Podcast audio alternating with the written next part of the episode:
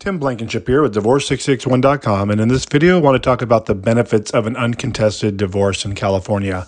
So, there are several. The first one would be cost. It's going to be much more cost effective to go through a divorce through a service like ours in an uncontested fashion where we charge flat fees. You don't have to go to court, there's no attorney retainers, there's no trials, and so forth that's definitely benefit number one is going to be cost. Number two is the speed at which your uncontested divorce can get processed. Because there's no court, we bypass all of that processing and go straight to the clerk's office for approval. So your divorce will be completed within just a couple of weeks to a month or so.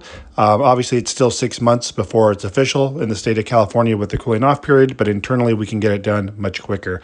And thirdly, you guys get to call the shots. You make all the decisions, all the terms of the agreement. There's no court appearance. We process the entire case for you, and it's all done for one low flat fee. Give us a call.